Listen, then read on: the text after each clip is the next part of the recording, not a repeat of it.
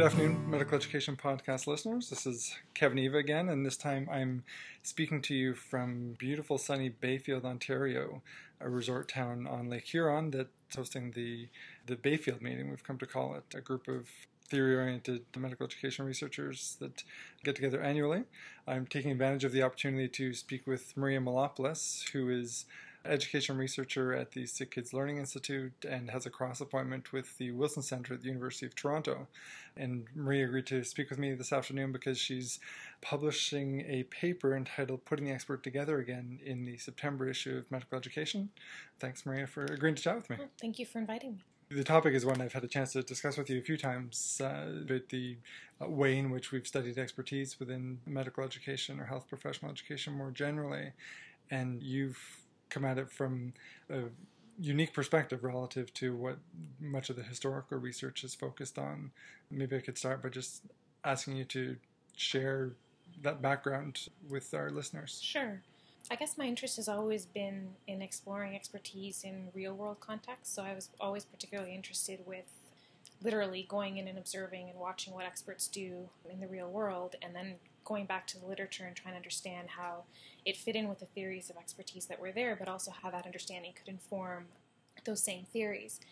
And what I kept finding was that while my understanding that I was getting from the real world was a much more integrated picture, so I would see the expert moving back and forth between different parts of the problem solving process, interacting with the world in different ways that shifted according to the problem that they were dealing with or the context that they were in. When I went back to the literature, I tended to find all these different things siloed in different literatures that weren't necessarily always talking to each other. So, not just medical education, but even broader than that, going back into the broader education literature or literature and expertise, you know, dealing with chess or golf or those types of skills.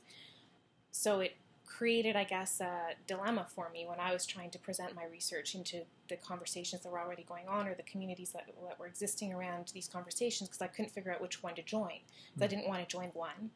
So while struggling with this, and you know, we dealt with it in various different ways. I thought, together with Glenn Regehr, who's my co-author on this paper, that it would be very interesting to actually write about this issue and some ways to think about it or the implications for research and our understanding of expertise.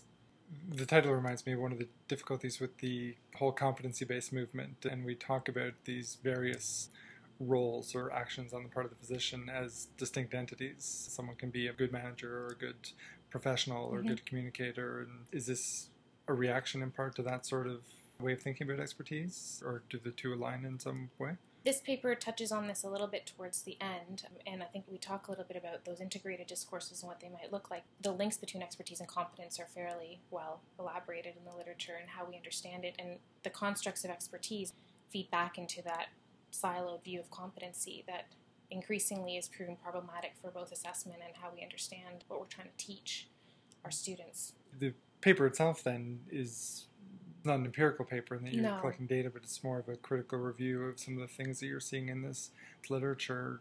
I wonder if I could ask you for others who are interested in this sort of theoretical piece, trying to tie a bunch of different ideas together in some meaningful way, how they might go about doing that. What we tried to do with this paper was link it to the sort of discourses that are going on right now in medical education. So it was important to try and situate it in the sort of broader context of the conversation going on. So it links well with the competency based discussion that's going on right now, I think. We also mention some other models of expertise that have tried to take a little bit of a more integrated approach from the education literature, like the model of domain learning Patricia Alexander, mm-hmm. and then some research programs like Carol Ann Moulton, who's been discussing slowing down when we should, which also tries to take a slightly more integrated approach, or at least the different types of processing that might go on as an expert problem solver. So it touches on that idea you're not always doing the same thing. We also refer to knowing when to look it up, which I believe is familiar to you. I, have heard of it, yeah. yeah. So again, looking at that issue of trying to understand expertise is not one modality type of um, state that we enter into, and that's how we behave or perform across situations or across problems. So. Okay. And so, having engaged in that scholarship of integration and trying to think about how it all ties together. Do you feel like you're at a place now where you have specific recommendations for how the research community might move forward or how the education community might look forward as a result of having advanced your understanding through this process? Well, I think that specific expertise, what's interesting to me is having learned from what's been going on in the literature and taking all these different dimensions of expertise that we've learned about, Glenn and I talk about it in the paper at the end, is this notion of bringing in models of distributed cognition to try and understand a little bit more about how expertise works in the real world and how that theoretical framework might actually provide an integrated framework that we can use to think about all these different things and how they fit together. I think there was a very interesting review by Karen Mann recently on situated learning in medical education that I found was an interesting part of that conversation and what we can borrow from that understanding. So that's sort of what I've learned specific to this particular content area. In general, though, I think that because of my particular background in cognitive science and education, I've always been dealing in interdisciplinarity. And I find it particularly interesting to work and collaborate with people who come from different paradigms and think about things differently because it really informs and challenges me and it makes me elaborate my thinking around not just the content but also the methodologies that you might use to explore the same types of questions.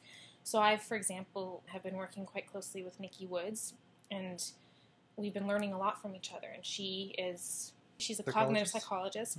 And her background is very different from mine both methodologically and in terms of the literatures that she comes from. But i think that it's been one of the most valuable collaborations because we challenge each other and we learn from each other and we're able to juxtapose their different understandings of the same types of phenomena. And I think that that's something that I would strongly recommend that people do if they can, if they can find those collaborations, or at least engage with the literature in that way. So, not always reading literature that fits in with how you think about things, but broadens how you think about things, which I think hmm. we all try and do to some extent.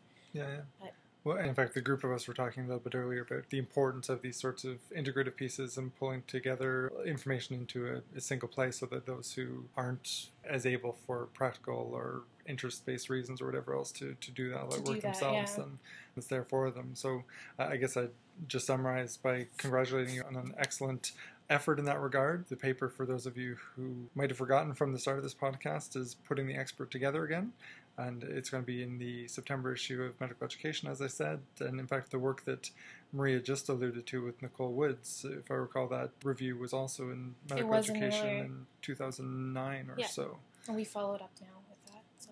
Right, right. More to come. More to come. so thanks again, and we'll look forward to seeing what comes. Thank you.